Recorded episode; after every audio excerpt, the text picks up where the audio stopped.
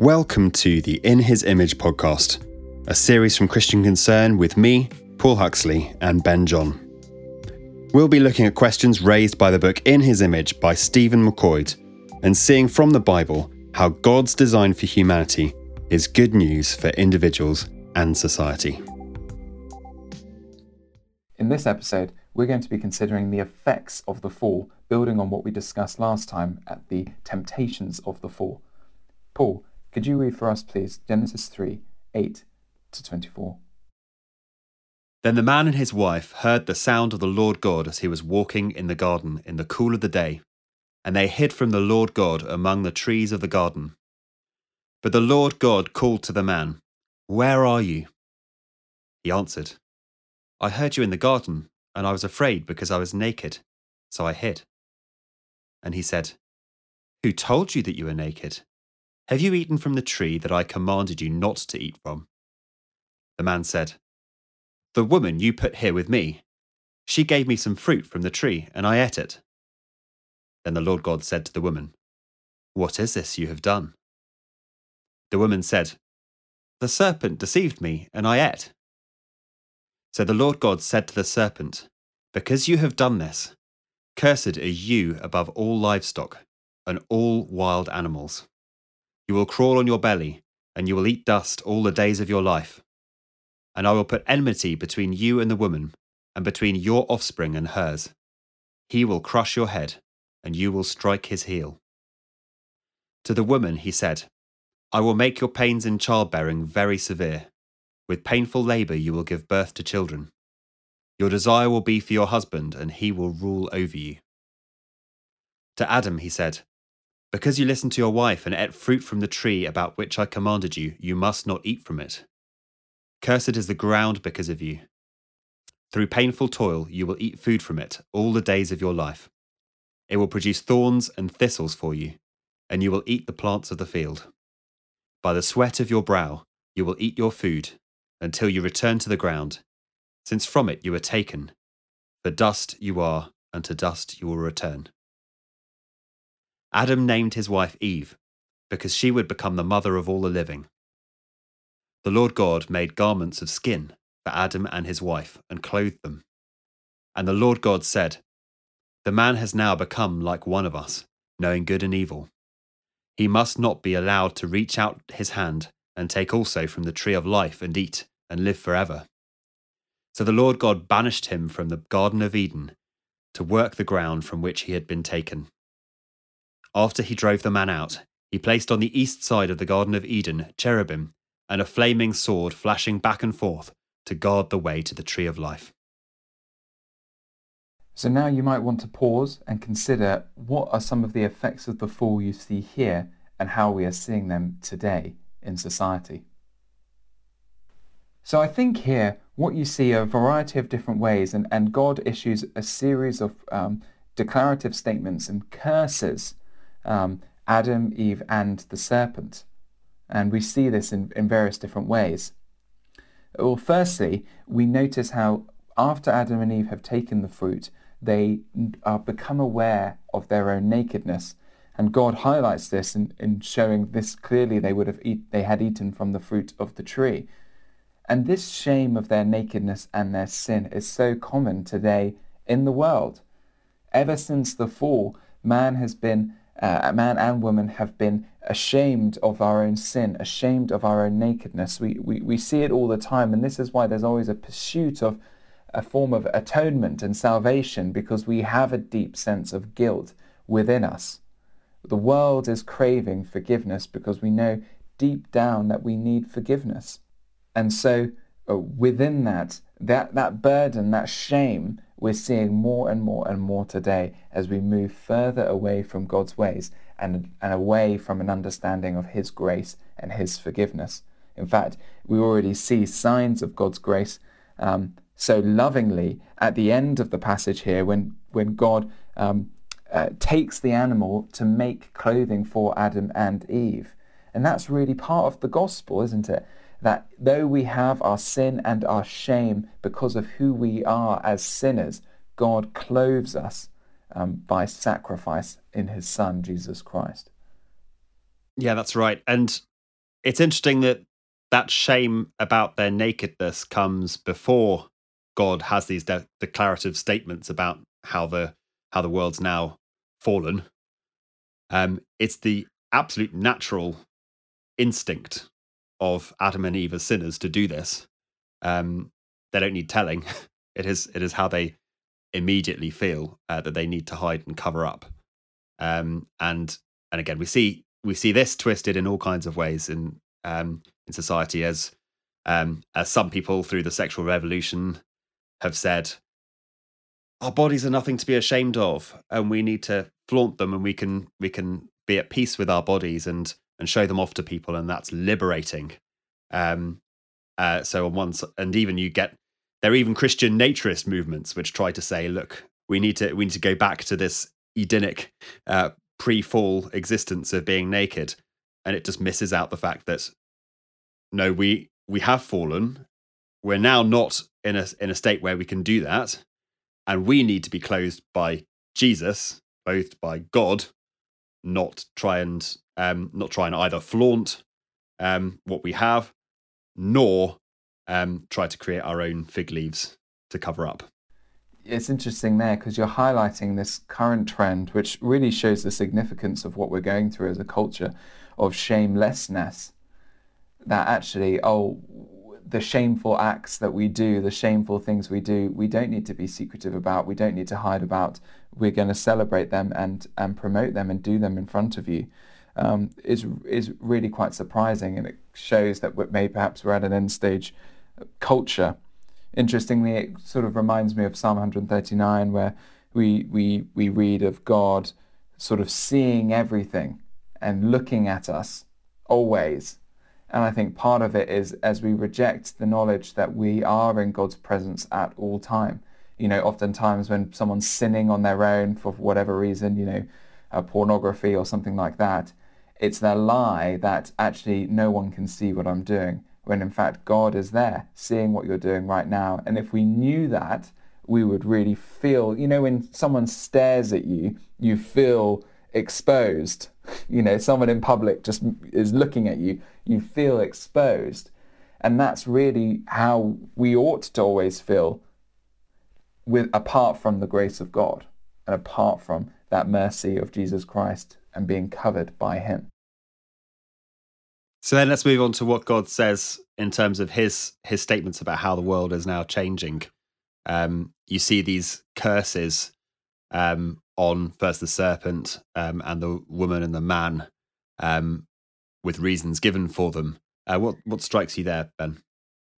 Well, it's interesting because here is I think is is it what theologians call the proto evangelion, the first um, declaration of the gospel where the seed of the woman crushes the, the, the head of the uh, seed of the snake who pierces the, the heel of the seed of the woman.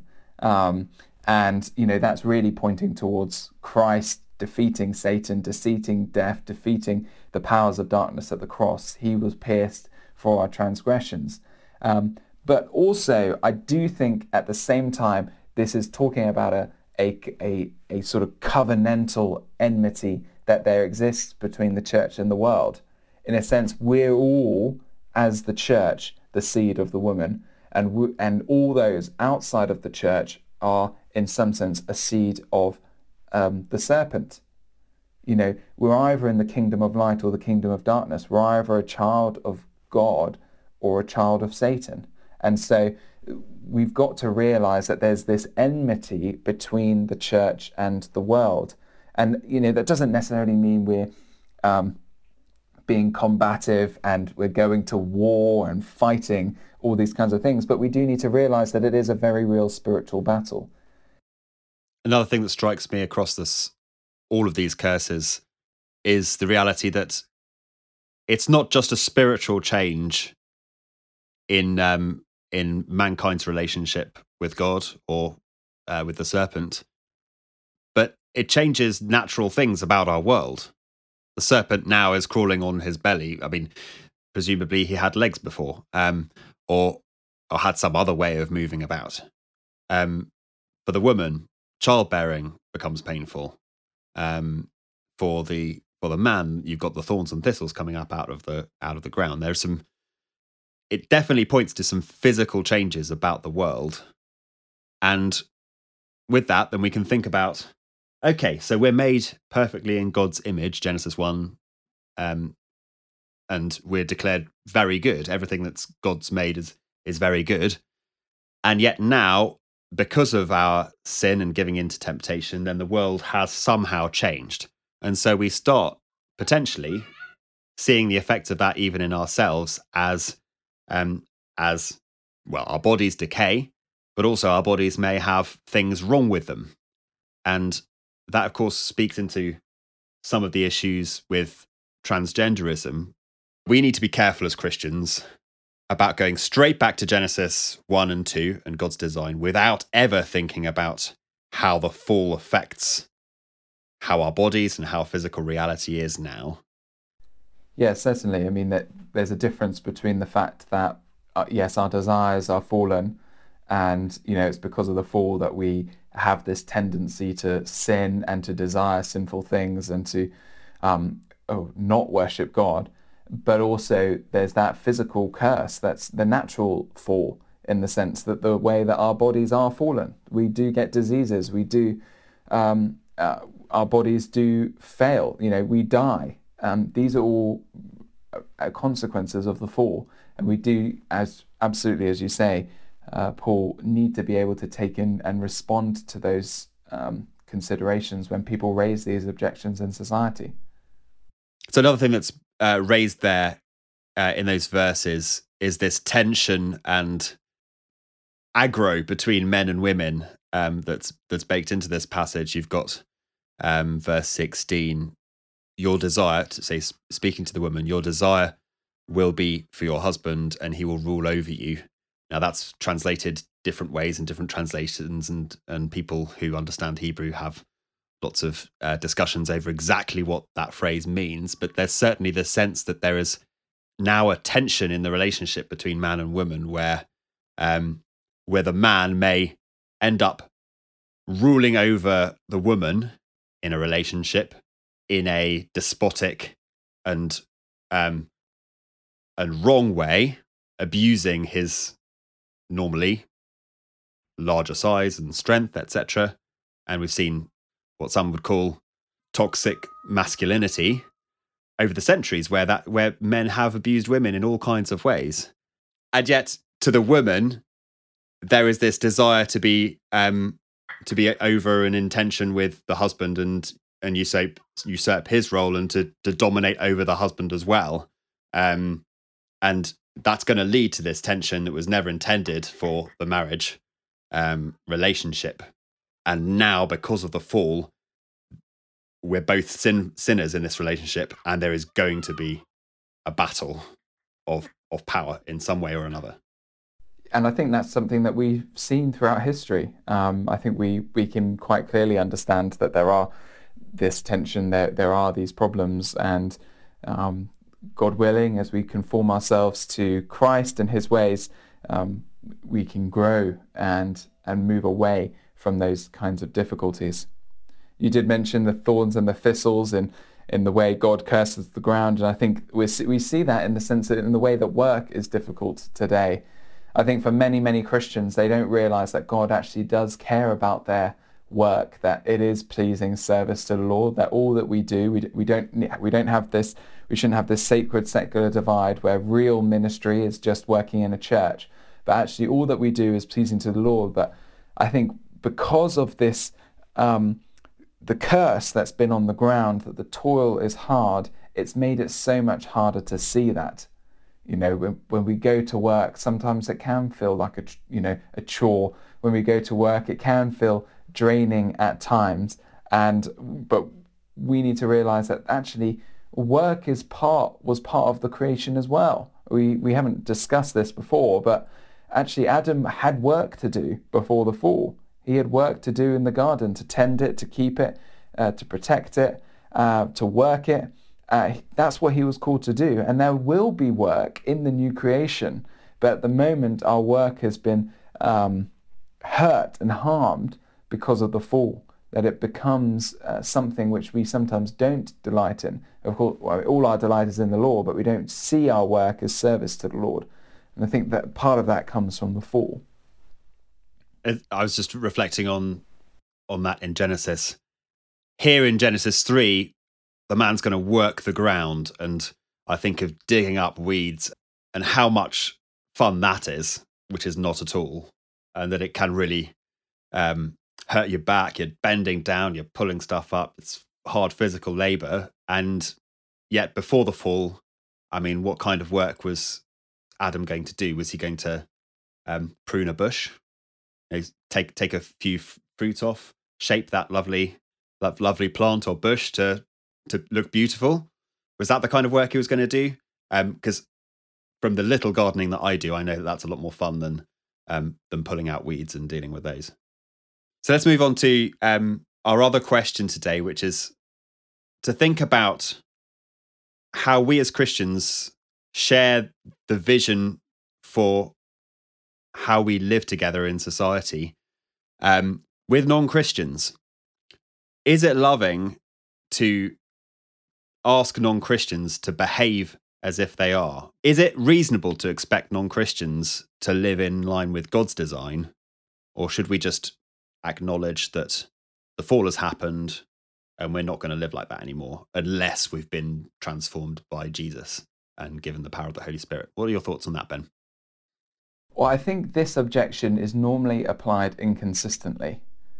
Um, so, of course, we would never expect a non. We wouldn't. We wouldn't. You know, we're not saying non-Christians have to pretend to be Christians, but we only apply the question of should Christians live, uh, should non-Christians live according to God's standards, um, only when it applies to controversial issues.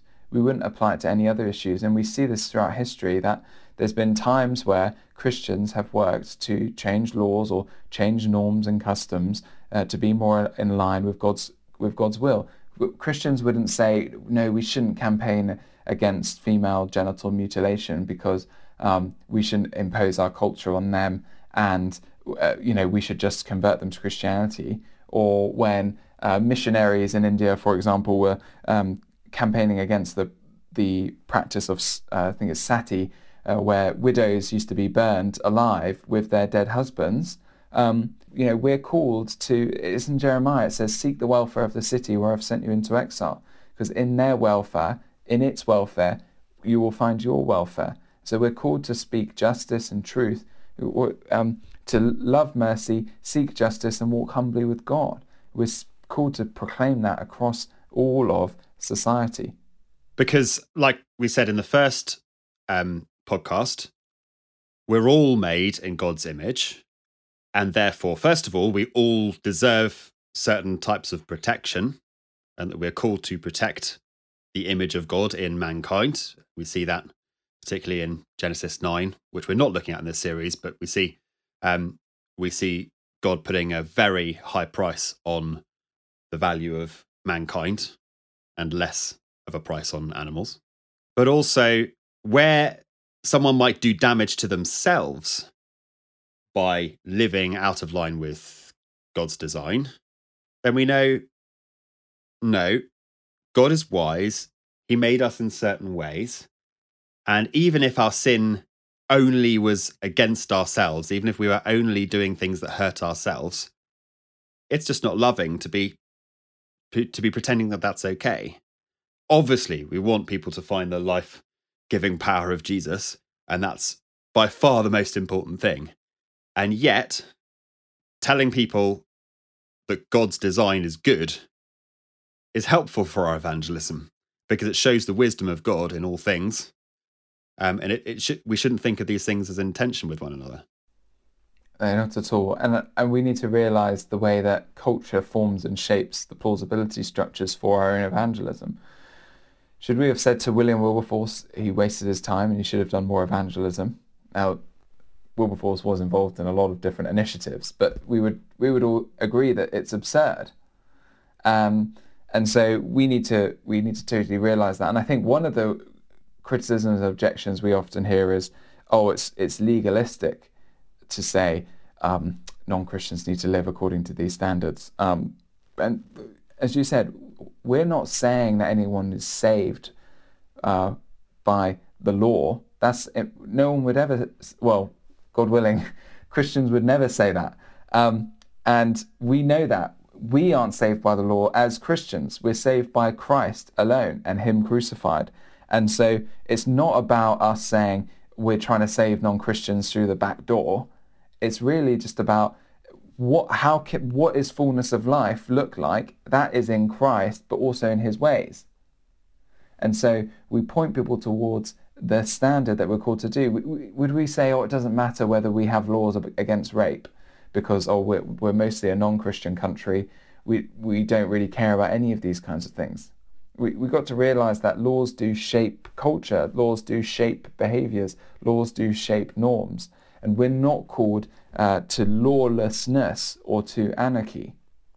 And I think we need to really understand that that relationship um, as we speak to people's lives. Do we just never advise anyone on anything? Do we just only ever do evangelism? Um, I think if we apply these things or take them to their logical conclusions, we would realize the absurdity of it. And I think that's something we're going to look at um, in our next episode, in fact. Um, so let's move on to that. Next time, we'll be looking at the need for moral foundations, and we're going to be looking at the ethical basis for society. So I hope you join us then. Do make sure that you have a copy of the book and you're reading along. I'm sure you'll get lots more insight as you read through uh, Stephen McQuoid's book in his image. So do uh, buy your copy. You can get it on Amazon, on Kindle, or um, on paperback. Um, and you can get it through the Wilberforce Publications website as well. Please do send us through your comments and questions. We'd love to hear from you and engage with all that you're uh, thinking and wrestling with as you come on this journey with us. Uh, you can write a comment or send us an email at info at christianconcern.com and we'd love to hear from you as we continue uh, wrestling with these questions. Thanks for listening.